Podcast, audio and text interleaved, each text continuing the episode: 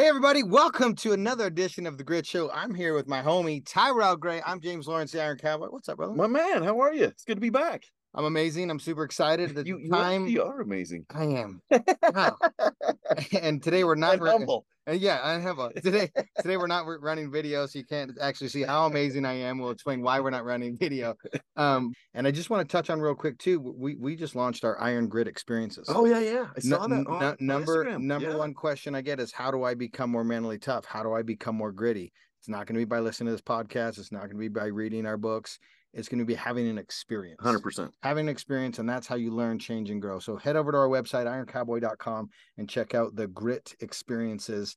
Um, first one's going to be in Kanab, Utah, and then we've got a private Virgin Island. It's going to be amazing. Yeah, I Um, saw that. Absolutely limited spots, 15 to 20 people want to be exclusive, want to be experienced. So yeah, check those out. But today, today I'm super excited. Dude, this um, this is a big one. It like literally ties into what you just said. I, I told someone that we we had this guest or, or having this guest on today. They literally almost jumped out of my car on the freeway. They were so excited at the prospect. They were like, "We just read his book and we just did this and we saw this and and they're just super excited." And so I'm I'm gonna I'm gonna let you introduce them because it's a, it's a it's a high profile um, guest um, and and we need to be careful with with names and, and images, Yeah, which is why we're not not having video today. Big deal. I uh, I'm just gonna do a quick background real fast. This is uh, this is one of those weird situations in life. You know, you have those situations where you read something or you uh, you hear about something, you're like, man, I'd just love to meet that guy. And uh, I read this book that this that this gentleman wrote, and it literally made a massive impact in my life. And it was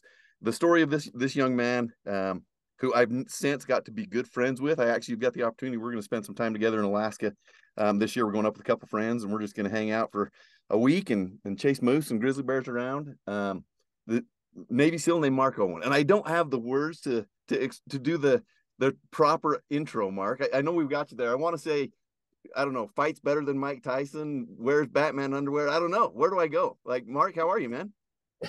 I'm, I'm glad you can't see my face because I'm laughing at this.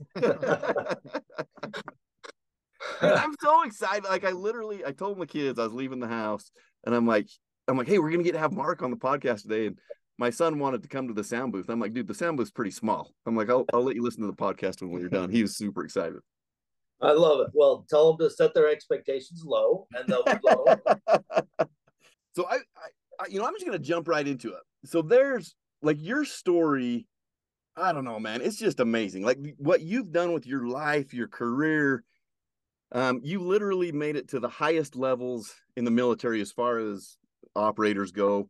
Started out as a Navy SEAL, um, screened for Green Team, which got you into SEAL Team Six, where you got to do the real cool stuff.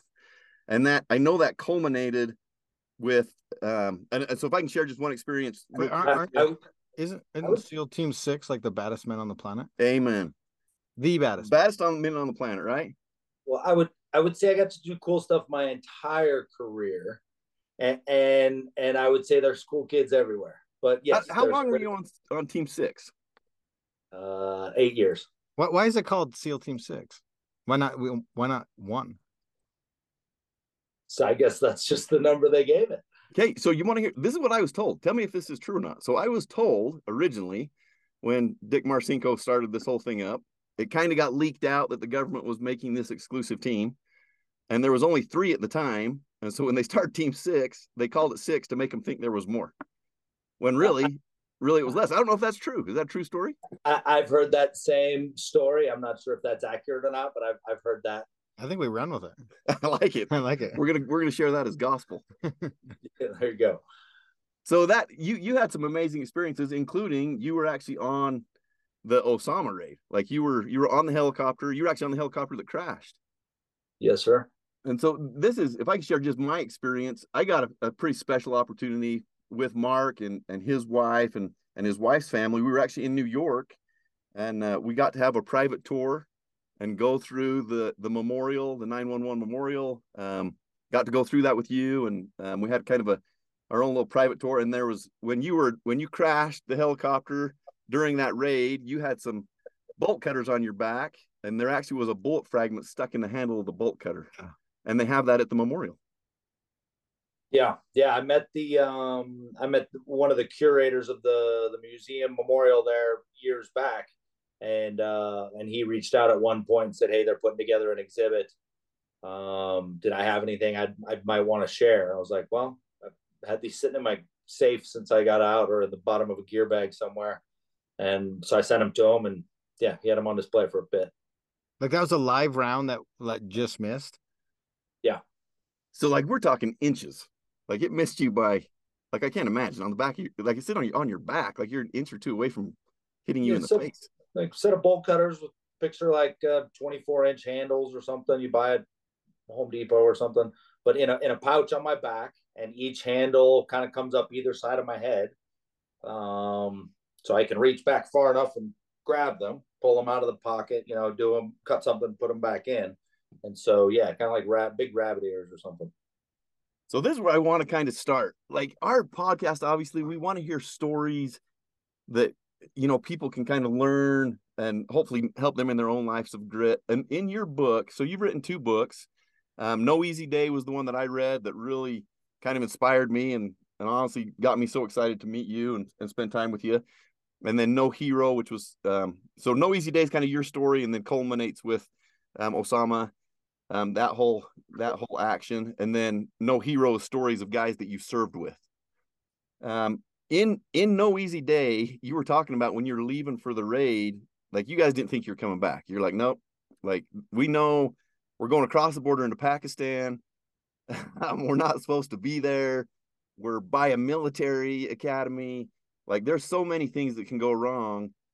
And so I just want to talk about, dude, the not necessarily the mission would, itself, but would, how did you hold on, hold on, hold on. You say one thing. You're like, I, I thought we were never coming back. I, I never had a mission where I presumed I wasn't coming back. No, right. I, I, my my headspace is always, hey, I'm gonna get through this. Now I can set every contingency in place and plan on it not happening, but in my mind, it's happening. We're gonna we're gonna walk through this exactly. Uh, uh, I'm not walking to my death. That's stupid, right? Let, let's. I'm I'm walking out of this now. Let's plan accordingly so I can. So how do you how do you develop that attitude? Like, let's talk about that. Like, dude, that's I don't know. You're you were in some of the absolute worst situations, overwhelming odds. You're going against guys that are trying to shoot you in the face, but you're like, no, I'm I'm making it back. I don't know. I, I think it, it would sidetrack you and, and overwhelm you if you think of the failure side of things. And I think you learn that in BUD/S, right? I think that's all part of that bud selection process of stretching people outside their comfort zone.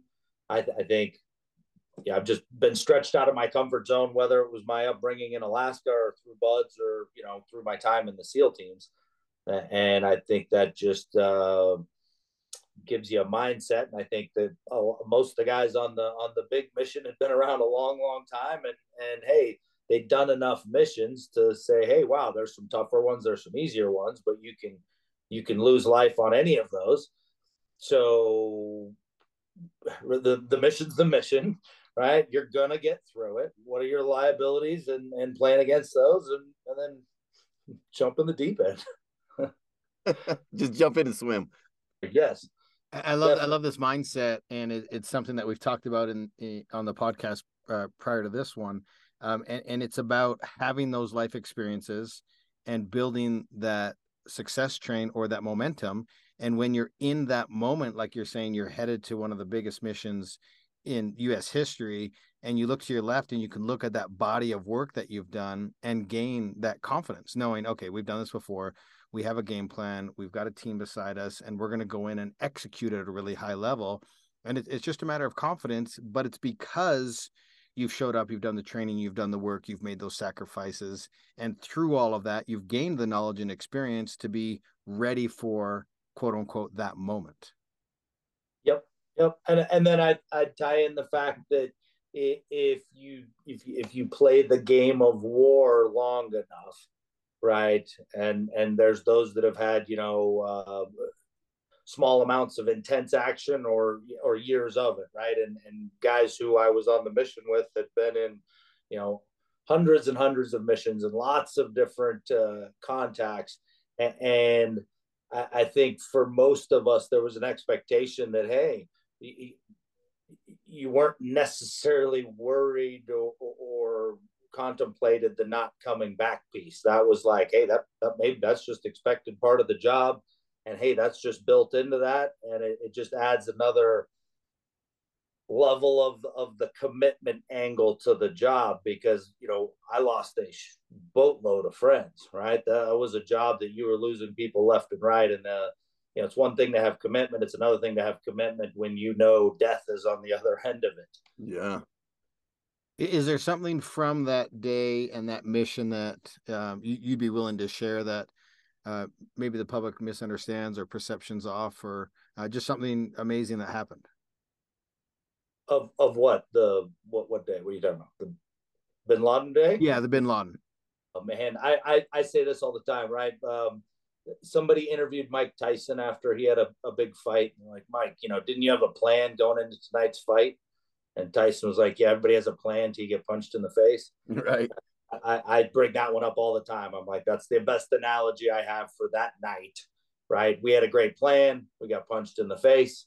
Um, and it was because years of training and commitment and the, the, you know, all the pieces that went into the 24 guys there that night, we were able to kind of adapt and overcome the punch in the face and, and still make it happen right? It, it wasn't the the sexy stuff you see in the movies per se. Yeah. So when you get home after all that goes down, and um, you know, you kind of change the course of of the world, really. Um, what's that feeling like? Uh, or, or, is it is it a high? Is it a low? Is it a just a, a numbness? What is it like? More of a numbness because I don't think you understand really the. You don't know what you don't know. How has anybody been in that position before? You're sitting there, you've just done another mission. You, you know, lot, lot, lots of dudes have been shot on different raids, and this is just right. another one. This was a high profile one. Okay. A, a, a dude with a different name. Okay. You know, yeah, that dude has a background different than some of the other bad dudes we've shot. Um, it was hard to grasp the weight and gravity of it, I guess. Um, Harmony especially when when we'd done it so often. This was just another one. I think it was right the press and the media and everybody else that made it a big thing. Do you think uh, uh, you and I have an affinity just because I uh like ironically I I hunted in Alaska and guided just outside of the small town you grew up in. There's a, a small village that you grew up there. Um and and Alaska can be a pretty unforgiving place. Like, do you feel like uh, we talk about this all the time? Like I was talking to one of my friends yesterday, and he's like, you know, do you think leaders are born or can they be made? And my my perception, honestly, is I really feel like the greatest leaders are just kind of born that way. They're guys that just innately have it. And I I heard someone say something once that the BUD/S program doesn't necessarily build Navy SEALs; it finds the guys that already internally were. Like, do you feel like your upbringing kind of just set you on that path that hey i grew up in a harsh environment and it kind of just helped propel you like when you got to BUD/S that you're like okay i got it. Like i'm gonna make it through this. I would say just because you're a seal doesn't make you a leader. Uh, let me start there. Uh, i think that just makes you tough and with the right amount of grit to survive BUD/S that's what you know makes you yeah. a navy seal. You don't necessarily have a lot of leadership you have to demonstrate. Yeah there's some leadership but it, it doesn't make you a leader. Um, growing up in Alaska and the environment and in the village and the harsh weather and the you know blah blah blah. I think that that taught me some of the grit and resilience and uh, survival skills and that type of stuff that certainly enhanced my skill set in the teams. Um, but I wouldn't say it, it, it, it, defined me. I worked with some really badass SEALs uh, Puerto Rican guy, grew up in Brooklyn, had never seen the Pacific Ocean until he went to BUD/S. No way. Most badass seals I know, right? Really? Um, so, so you never, you never know, right? Uh, grew up in Brooklyn. I grew up in a in a village with a gun, hunting and fishing. Great. We ended up on the same mission at the end of our careers, and, and you know he, he was probably equally as skilled or better than I was. So, um, I, I think my upbringing in Alaska helped me um, with that, but may, maybe his upbringing in uh, in Brooklyn and, and whatever he dealt with on the streets there built his resilience to to become a, a better SEAL later on in life. Yeah, I think the, both those environments are very different, but they're both they can both be pretty hard. Both te- tested battlegrounds, you know. yeah. And yeah. you know, and, and neither of them are Orange County. Yeah, exactly. And uh, I did this one race uh, in 2019. It was called the world's toughest race. It was in the back part of Fiji, and you know they the host country was given a couple spots to race. I mean, it's an adventure style race and map and compass and a, a whole bunch of different modalities that we had to learn and and get through. And and these these Fijian teams had like zero chance of of clearing the course, or so we thought, because they had terrible coaching, they had the, worst equipment. Um, but it, it, was shocking to watch as this race progressed over the the 10 or 12 days. Um, the Fijian teams ended up finishing the race, and both of them. And the reason, the conclusion that I drew, and the reason that I believe they finished is because they grew up being gritty out of necessity. And it was their environment that that made them be that way. And they they just they looked at a task and they just kind of chipped away at it until they completed it and moved on to the next. Now they weren't the fastest but i but here's what's here's what's interesting is they beat every single other team that quit because they just decided that they were going to continue on and chip away at it. So just like you um, growing up in alaska and, and this other gentleman who who you know was in maybe the inner city um, there you had to develop grit out of necessity almost to survive.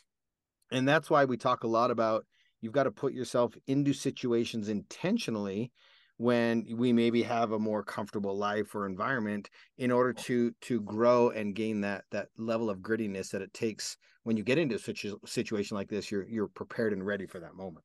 100% I, I feel like i was spoiled as a kid to grow up where i did to get taught all that right? I, I, yeah. I have it.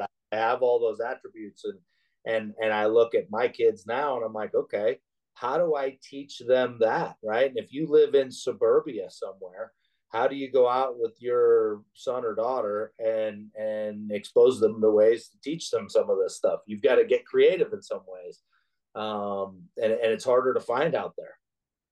Dude i i had an experience last night that i felt like i failed as a dad because my my 14 year old i asked him to put a ratchet strap on.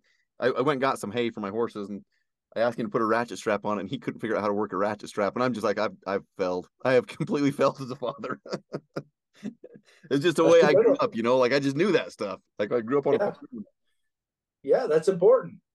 Yeah, uh, dude. Was there anything like yeah? You've got so many crazy experiences that you've had. Um, were were there any of them ever that you were just like like looking back at it, you're like, holy crap, that was close. Like that was that was hairy.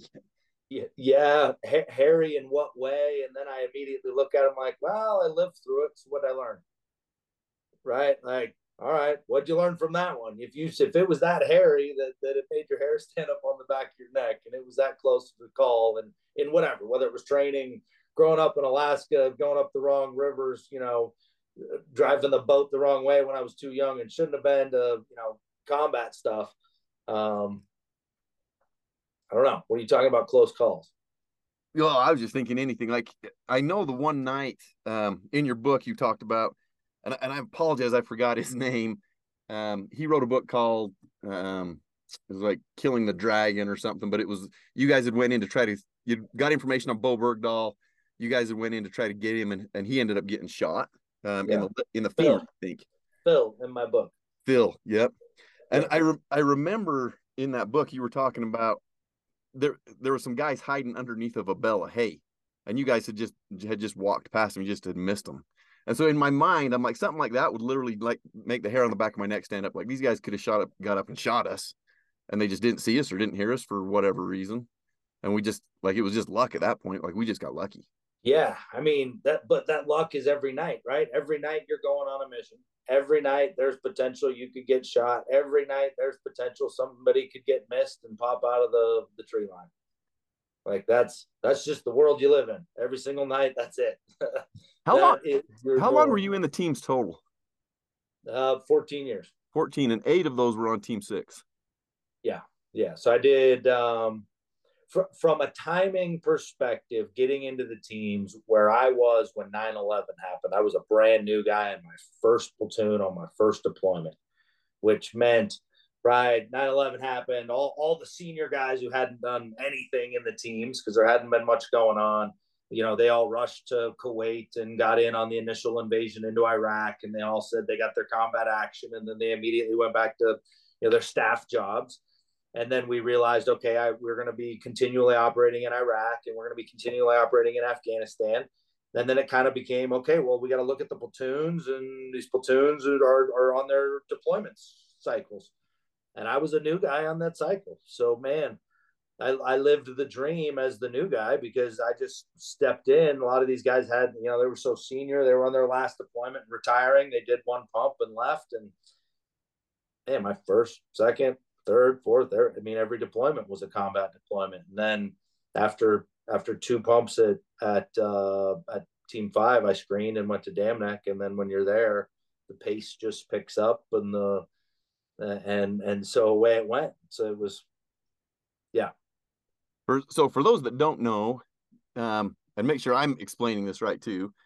To get to Team Six, you have to be you have to obviously be a Navy SEAL first. They only they only pick from the Navy SEALs but then you have to go through a screening program um, um, and then you get invited back to like actually try out is that correct like you go through the screening program they're like yep you're good we'll take you then you come try it but that still doesn't mean you're going to make it yeah no then then you got about a nine month uh, program you got to get through um i don't know 50 40 50% of those guys don't make it through they go back to uh, the seal team they came from um, and if you make it through that whole fun process, then you end up as a new guy in the big leagues.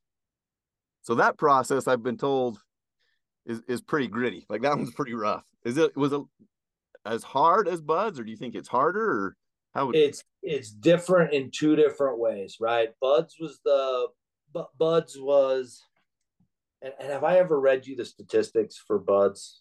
Uh-uh. Uh, I'll, I'll, see if I can pull them up here while we're talking. But, but BUD/S is the is the kick in the nuts, right? That's just trying to get you to quit. Um, and and here I've got them up. The, some of the statistics for BUD/S. So in six months of BUD/S, tell me if, to stop if I've shared these with you. Uh, in six months of BUD/S, each student runs 1,627 miles. That's timed runs, conditioning runs, chow hall runs, etc. Each each student swims 134.2 miles. Each student runs the obstacle course 39 times. Each student conducts 42 dives, spending 61 hours underwater. Each class expends 1,413,000 rounds of small arms ammo. Each class detonates 13,382 pounds of high explosives. Um, you graduate, you got to do this SQT program where you hike or patrol an additional 150 miles. You have to do a uh, a combat conditioning run at the end of it where you run 12 miles with 70 pounds of your equipment. And if you don't do that in three hours or less, you're, you're out. And then the the last statistic here is my favorite. 70 pounds, uh, yeah, uh, 70 pounds 12 miles, three hours or less. And then, you know, uh, the last statistic says each class has done the equivalent of swimming from Cuba to the southern tip of Florida and then running to New York City. What what percentage of the population, in your estimation, could do that? Nowadays, it's, it's, declining rapidly, my friend. yeah, dude, that is legit. And, so, and, so, and then and then what's the difference between the BUD/S and the SEAL Six training? okay, so so that's just right. What you heard was a lot of physical evolutions, right? And right. yeah, we're gonna we're gonna shoot some ammo, we're gonna blow some stuff up, but but you heard of a lot of running and swimming, and BUD/S is a lot about that. We're gonna test you if you if you if you're gonna quit, right? Instead of a, a, a one hour job interview, they got six months to see if they're gonna make tell you quit every day, and and most of the people that don't want to be there are gonna deselect and quit. So if you can survive that and you can you can do the basic firearms and explosive stuff that they teach you in a safe way under that stress and you can graduate that program, okay, boom, you, you've made it through BUD/S. Well, now to get into the big leagues, it's a whole nother level. They know you're not going to quit.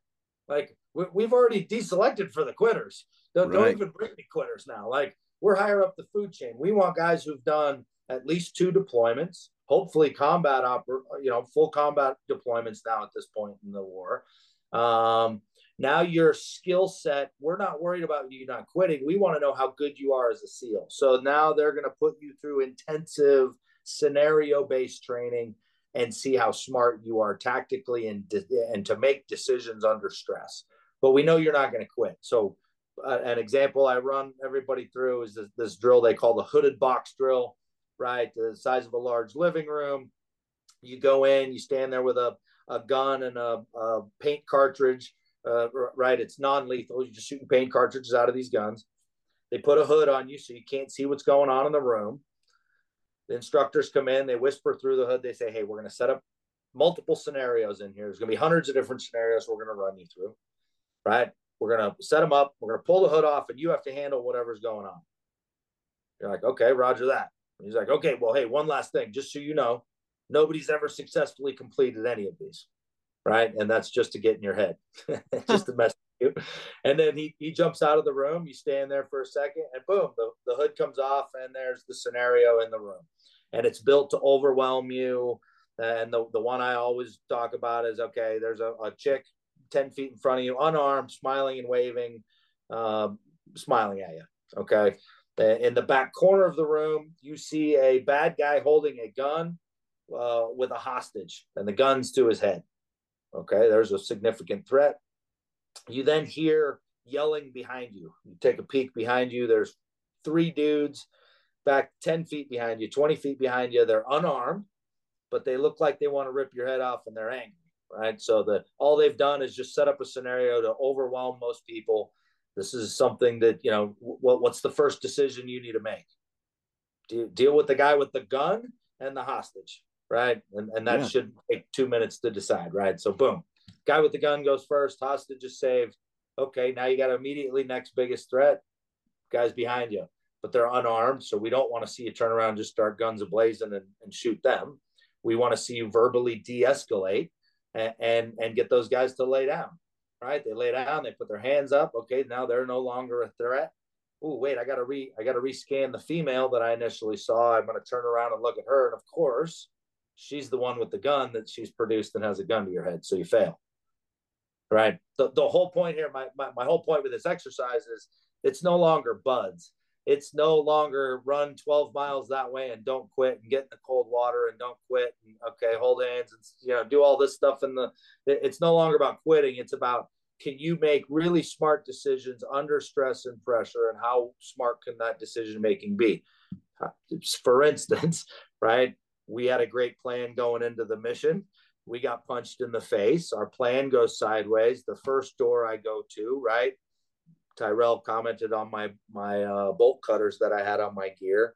We get to the door, we're not going to blow it open, um, right? We wanted to remain a little quiet. I know we just crashed our helicopter, but we're professionals, right? So we're going to try and get in this door another way. Bottom line is, um, we got shot at through that door. Um, that's where the the bullets got stuck in the, the handle of my bolt cutter. Um, that's where that story comes from, right? Um, for selection and training and getting into uh, six and and and this hooded box drill that I'm trying to explain, it, it's it's way different than BUD/S. It, oh, it's yeah. well you make decisions under stress. So, so you mentioned earlier, by the way, all incredible. Uh, you mentioned earlier, you know, not every SEAL is a leader. Would you say every member of a SEAL Team Six is now a leader? I, I would argue no, but I, I guess it's up to the individual. I don't know. I would say no. Okay, because because I would say as you go through the process, you're going to see more cream rise to the top, and leaders present themselves, um, in well in in going yeah. through that training. Yeah, but you also yes, and, and in the military, there's different positions of leadership that we put people in and then we have expectations of them in that moment. So uh, uh, there was probably a lot of great leaders. There was at the at my former command that never were placed in a true position of leadership, right? But there was a ton of people in leadership positions that weren't the best leaders.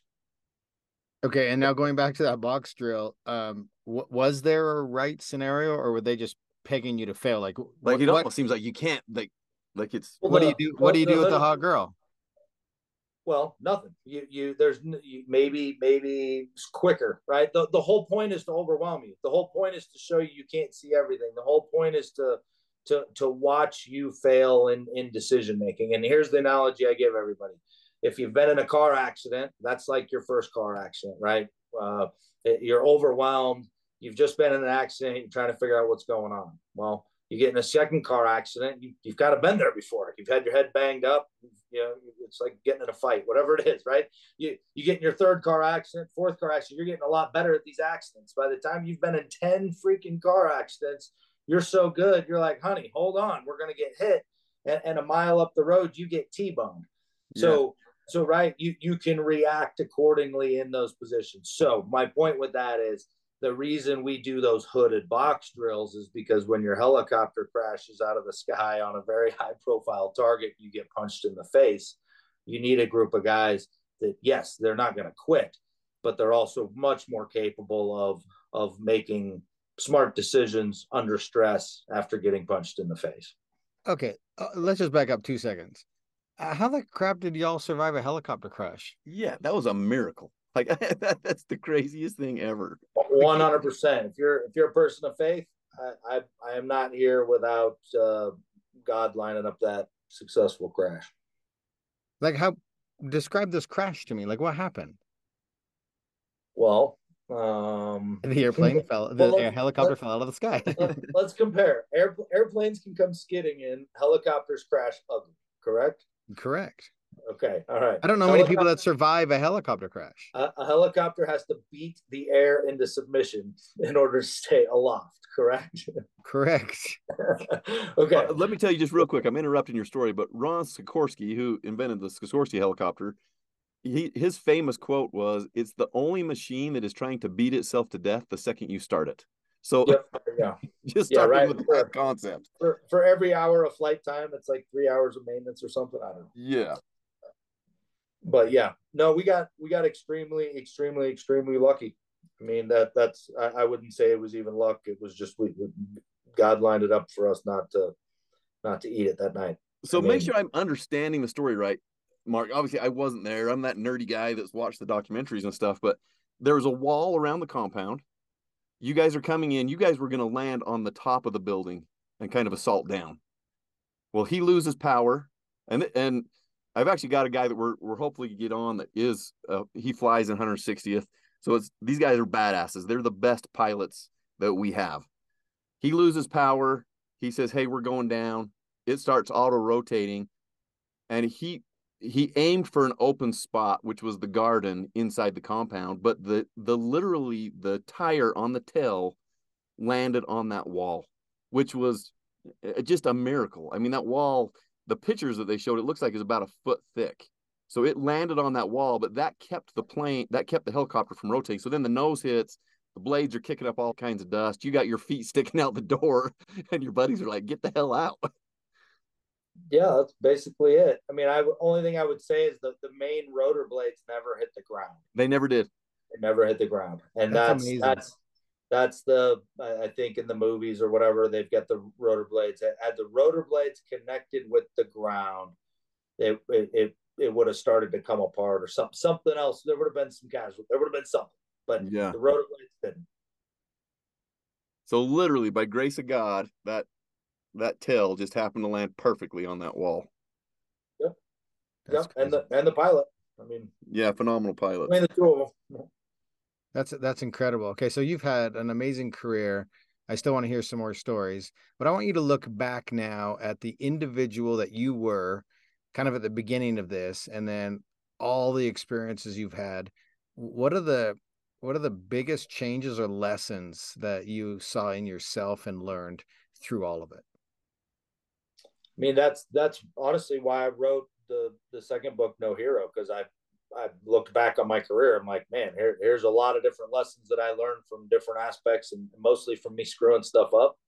Um, Hold on, real and, quick. I love that you just said that.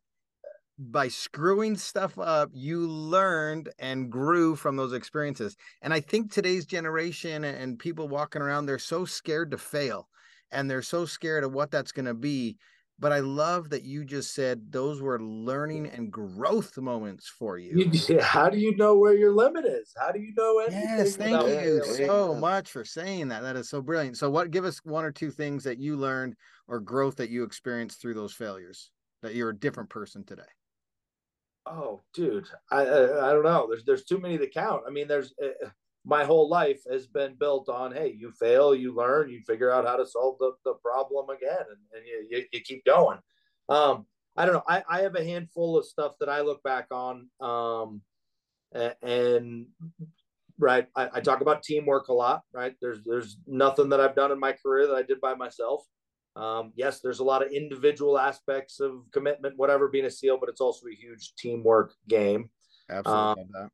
Um, I talk about comfortable being uncomfortable. No, I love right, it. You you could do um, my presentation for me. It- it- BUD/S is about making people uncomfortable and seeing what they do in that space.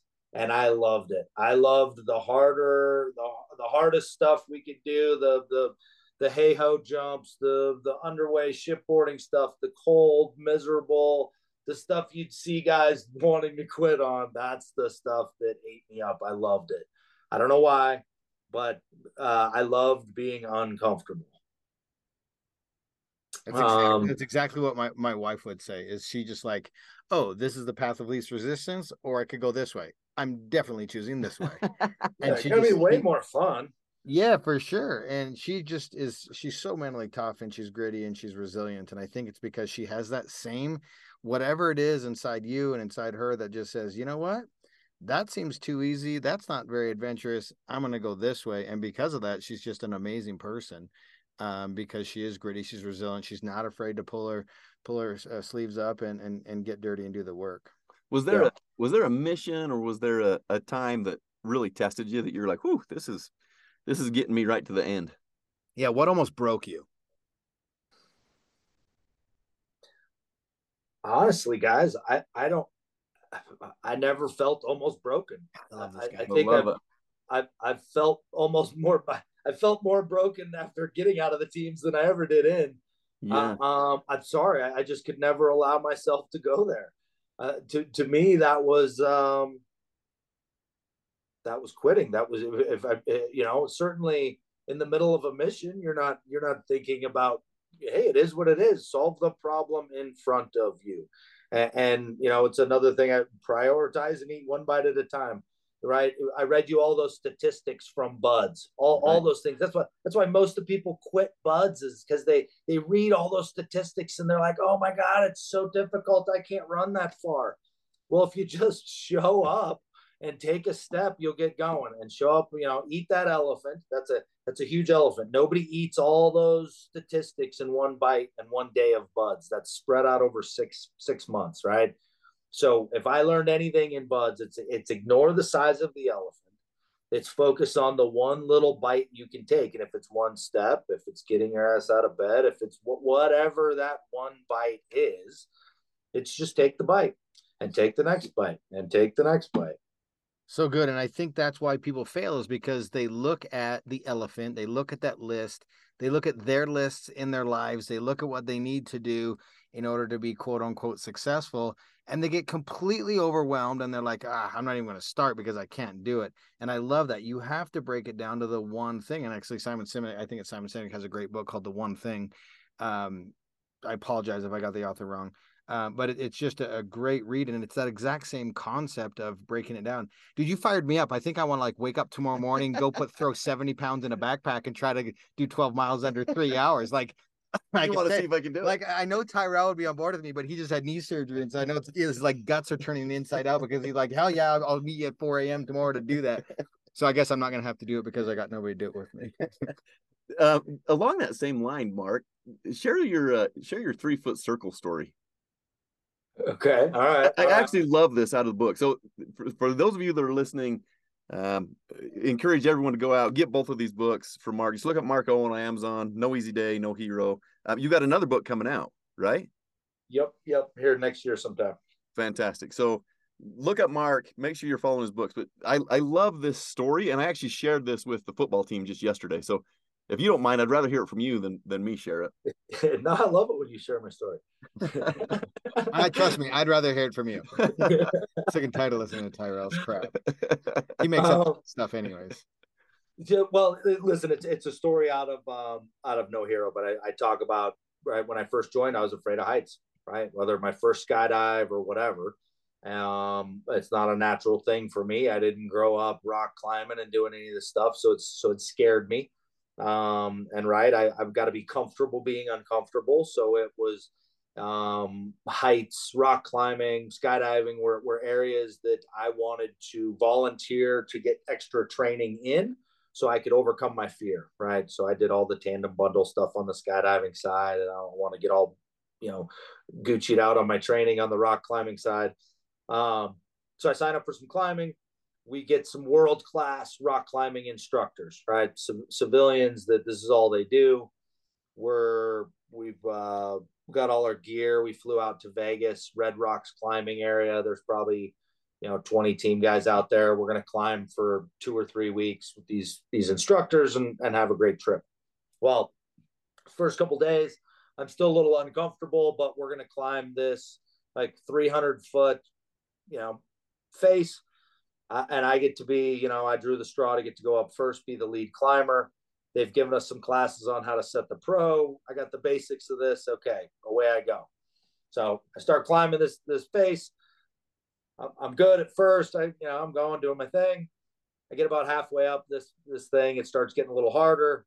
You know, now I'm getting a little gassed because I'm about halfway up, and and and so now I stop. Right, I'm no longer climbing.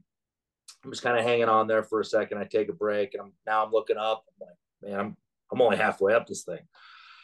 All right, all right. I'm, looking out. I can I can see the Vegas Strip off in the distance. I'm like, all right. I'm looking down. All, all the fellows are down below me. My my guys belaying me, and of course they can see that I'm no longer climbing, and so they're yelling up, talking smack. You know, talking smack because I'm not climbing. Well, long story short, it, it gets to the point where I'm kind of looking around. I'm looking for my route. I can't. I, I'm not focused. So the the the climbing instructor decides to get involved at this point, and, and he climbs all the way up from the ground, all the way up next to me. Now, now, granted, this instructor has no rope, right? So about 150 feet vertical. He's he's about four feet to my left uh, on a different route, no rope, and he he gets up to me and as he lights a cigarette, he, he, starts telling me, he's like, hey, man, you know, you need to stay in your three foot world. And at this point, I'm like, all right, what is this guy doing here? Why is he lighting a cigarette? What, uh, why doesn't he have a rope? And, and, you know, what the hell is this three foot world thing he's talking about? So, long, long story short, he's trying to get me to focus, right? Hey, stay in my three foot world. Look, look at the three feet around me what he saw me doing was looking up at the top of the cliff, out at the Vegas Strip, down at the fellows below me, at all these distractions, and none of it within three feet that I had any focus or control on in my life. Right. So, right in that moment, I told him to put out a cigarette, hook into my rope, and you know we'd all be safe and blah blah blah. But the the, the moral of the story here is how many of us worry about stuff that's out of our control right? And I don't care if you wake up in the morning and turn on the news. There's there's 300 things happening here, there, everywhere. Um, and I think something that's it right for the for the UBL mission. I can remember a, a statistic somewhere in some manual that said we had up to a 70% chance of being shot down on the flight there or back. Right. That, that was just the percentage being shot down, not the percentage of dealing with guns or or crashing or all the other stuff that could happen. Um, and I remember thinking, okay, well, I'm not going to worry about that. That's outside of my three foot world. I, I can't affect any of that. The pilots can, and and they're all in in their three foot space, and and our assault teams are all in in our three foot worlds. So I'm I'm simply not going to worry about it. Yeah, I love that. Yeah, I, think there's too many times that we all do that. We worry about things. I, I try to teach my kids that. My my son, he he gets so nervous thinking about the what ifs and what could possibly happen that it it just you know, spins him completely up. When I'm like, dude, our expectations of what we think are going to happen are usually 9,000 times worse than what really happens. Like, just relax. Like, right now he's in football. I'm like, just relax and just do the next play. Like, that's it. Just do that next play. I love that, man. Take a couple deep breaths and send it. yeah, I love it. Um, any other dude? I'd love to. I'd love to hear. Just I don't know. I just love your stories. You got any any fun stories or anything funny or anything that was just like a super memorable? I know a lot of the stuff you did was really classified, so you can't share it. But was there anything that that was kind of a cool a cool mission maybe that you're like, man, I you absolutely love the whole part of it, or or something you could share with us that maybe you haven't shared before?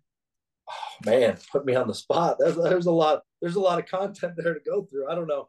I I would I I liked the look missions are missions and it is what it is but it, it was the pranking and and the fun laughter and stuff in between that that gave you the the energy and motivation to to, to you know survive the other stuff. And so I, I think my fondest memories are just you know messing around with the fellas and pranking everybody either on training trips or on deployments. Um, those are some of my fondest memory do, do, you, do you look back and miss miss those moments or or any other part of it? Oh, for sure. I mean, I would I would say those are the moments when I when I hang out with a lot of my buddies. That's what we miss the most, right? It's it's one thing to to miss the operating and and you know creeping in the front door and shooting bad guys. That that is one thing, but um, the guys who did that long enough were kind of like, okay, we, we we've aged out of that. All right, that's that's over and done with. What do we miss? We miss hanging out with the fellas and and being able to be in a group of of that kind of like-minded individuals. It's that, that, brother, it's that brotherhood. Yeah, to a degree, and and not, and not everybody has it. I, I don't I don't necessarily believe in any specific brotherhood. Um, I just believe in surrounding yourself with the right individuals. That's me. I just told Tyrell this quote I saw, and it said, "The faker you are, the larger your circle is, and the more real you are, the smaller but more impactful your circle is. And and oh. i think that's that's kind of like what what you guys experience at a high level is like you guys have to be real with each other and that makes that bond so incredibly tight and invaluable and and and i would imagine looking back that's what you that's what you miss and i'm sure you still have a bond with a lot of your you know uh, guys that were with you in those experiences. For sure. For sure for sure. Um not to not to end us on a low note but um do you mind sharing a little bit? Uh, it's one of the things that's always inspired me about you is you, you told me one time, um, we were actually with a mutual friend of ours, and uh, you had told me at one time, you're like, I never would have hung out with someone like that when I was a team guy because I thought I was too cool. I thought I was too important. But you realized getting out, like the mental transition was so hard. Um, and you just kind of had this mental shift that, hey, I want to help everybody and I want to help, especially with the mental aspects. Like I know that there was some pretty big mental strains that you went through. You went through some pretty tough things, and you've done a lot to help other guys in the community. Do you mind touching on that? Maybe sharing some of those things and some of the things that you've done, and and maybe experiences you've had you think could help other guys that are maybe transitioning through that or going through their own hard thing. Yeah, I, I think I think getting out right, right. We've talked a lot about SEAL missions and getting in, and you know, BUD/S and Green Team and all the all this stuff to get in. Great, you know, lots of training for not, not any training for when you get out. Zero, right? It's your enlistment's up and you're done. Turn in your ID card and and I, I, talk about it in my books. I say it's a speeding train, right? At least at the time I was in, things have slowed way down now. But um, right there, the second you're done, you're no longer an asset. The team's still got to be able to deploy and get the same missions done. So you know you're you're you're off that track. Um, so yeah, I think a lot of veterans exit in different trajectories. Um, right? If you've read Phil's book, he got shot and had his exit. Yeah. Um, different guys have different exits in it, and it affects them, I believe. Um, you know, the the mutual friend of ours, the the former team guy, right? He was uh he got his trident. I think the year I got out. So you know, we, we our careers never oversected he had a very short career, not a lot of combat at all. I had a full career of combat. Um, and our lives connected after the SEAL teams. You know, he was somebody who was kicked out for drug use, right? Not not somebody I ever would have spent any time with in the teams. Right. And um, because of the struggles I've seen him face, and I've faced myself, and other veterans have faced since getting out, we've we've re kind of reconnected, and I wouldn't say reconnect, we've connected um, o- over a lot of different things. Um, and, I, I don't know. I don't, I don't know if there's any takeaway or point to what I'm saying here other than for, for veterans and other like-minded people. It's not just veterans. It's just finding a sense of community um, when, when guys get out. I, think is is huge. And and shedding the label and the title. I don't care which. I don't care if you're a SEAL or a Marine or Delta or a cop or I don't fire. I don't care what your label is. You're either a good person or you're not. And and, and like you were saying, I, I keep my my closest friends. There's only a handful of them. I love that to not identify yourself with with uh, accomplishments or career that you've had that were all unique individuals and and I love that you you led with like just be a good person um and, and it's you know it's hard as you know on a very different level for what I do I'm a I was a I was an athlete and you know leaving that world and and just kind of leading a more normal life now it's hard because you that's all you've been able to identify in a long time and anywhere you go people expect that that's who you will be at in every moment of every time in your life and so to be able to identify as a, just a good person and a human being I, I, think is so valuable and and there's something to be said about community and and rallying around each other in in the essence of kindness and and things like that so if you were to run across a young man or woman today um, and you could only you could only impart one piece of advice to them what would it be Ooh, you know what? It, this may sound cheesy, weak. I don't know what you want to call it. I, I heard it from a, a, senior guy a long time ago. He's like, "Hey, volunteer for everything," mm-hmm. and, and and I was like, "Man, usually they're like, I need a volunteer. All right, take out the trash. I need a volunteer. All right, you're cleaning the room at the end of the day. That's right. They're always asking for volunteers, but." I, I had a senior guy tell me that, right? Not don't never turn down an opportunity. Maybe that's another way to put it, but but just always volunteer because yes, I took out a, a lot of trash and I cleaned a lot of rooms and people laugh at me because I'd always have the my hand go up first. But at the same time, I got a I got a ton of good deals out of being the first person to raise my hand and, and just be willing to volunteer for anything and say, hey, I'll, I'll, I'll figure it out. That is, that is such a great, yeah, that, that is such a great message. And I was at, um, we have a, a professional soccer team here with Real Salt Lake and we were at a game the other day and we were just in between um, halves and I was talking to a friend of mine and and we were just talking about different things in life and and and he he said I I have a new way of thinking and it's now anytime asks somebody asks me to do something whether it's an experience or a favor he goes if I can't think of a really good compelling reason to say no I have to say yes.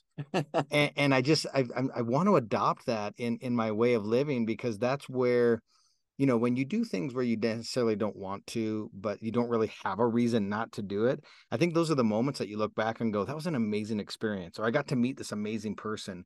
And really, because he's like, well, what would have I been doing tonight? I would have been sitting at home watching what a TV show. And instead, I got to come out and interact with people and be entertained. And, and who knows who I was going to meet tonight by, by saying yes to this opportunity. And that kind of goes along with what you're saying in terms of be the first person to volunteer and, and do something and, and participate and engage.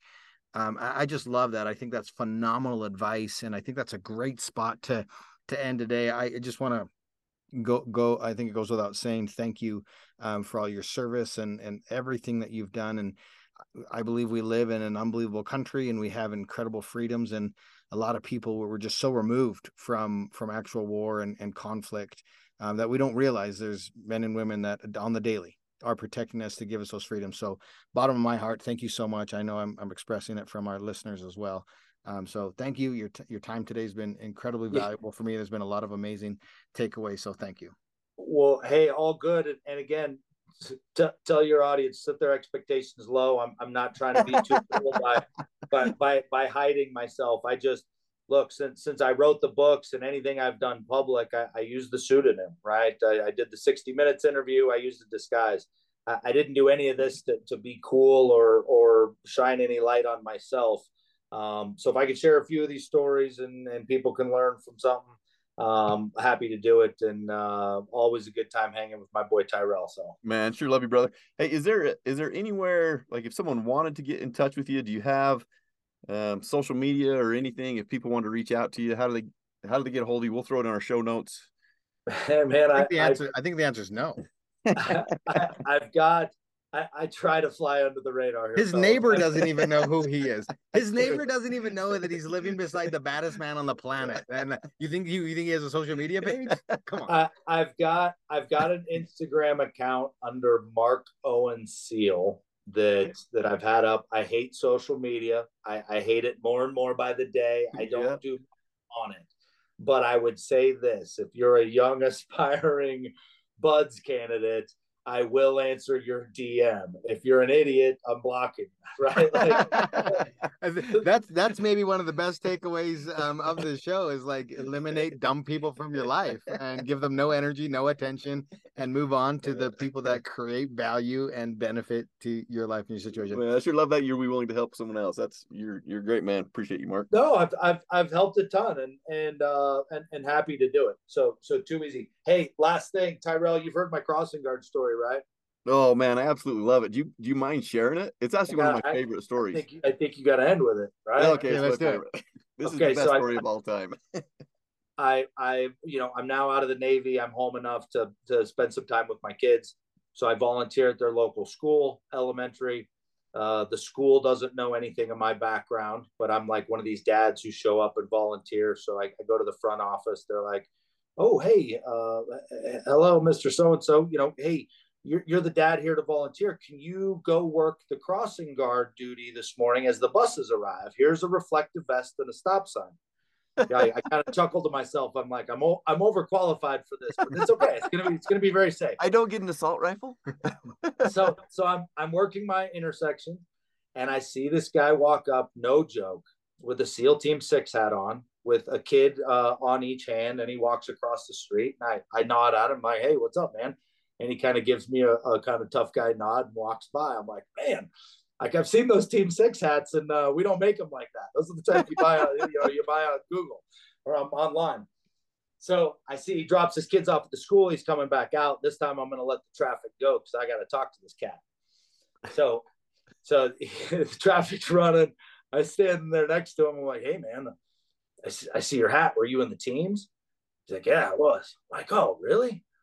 and it was like a team six hat or something. I'm like, team yeah. six, you, you weren't a part of that. Those are the guys that got bin Laden, right?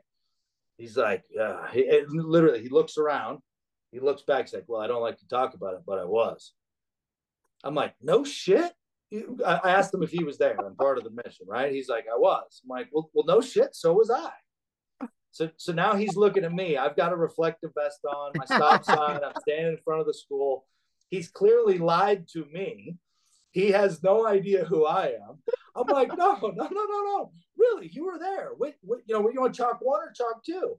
And he starts mumbling. I'm like, okay, well, well, who was the master chief? What was his name? And you know, in chalk one. well, what BUD/S class were you? And and very quickly we determined that this guy was not answering any of my questions. Now he had to have been dra- massively confused who I was because the crossing guard had all this information he did not have. Bottom line, I was going to kill him with the stop sign, but uh, but but I was told not to. Moral of the story: Don't wear a hat. Make sure you're not faking the Navy SEAL because it could be the guy at the coffee shop who was actually on the the Osama raid. yeah, yeah, I love that. Yeah. Well, my friend, thank you so much for your time. As always, honor, pleasure, excited to spend some time with you this fall and um and share more stories. All right, buddy. Good to see you guys. Let's do it again.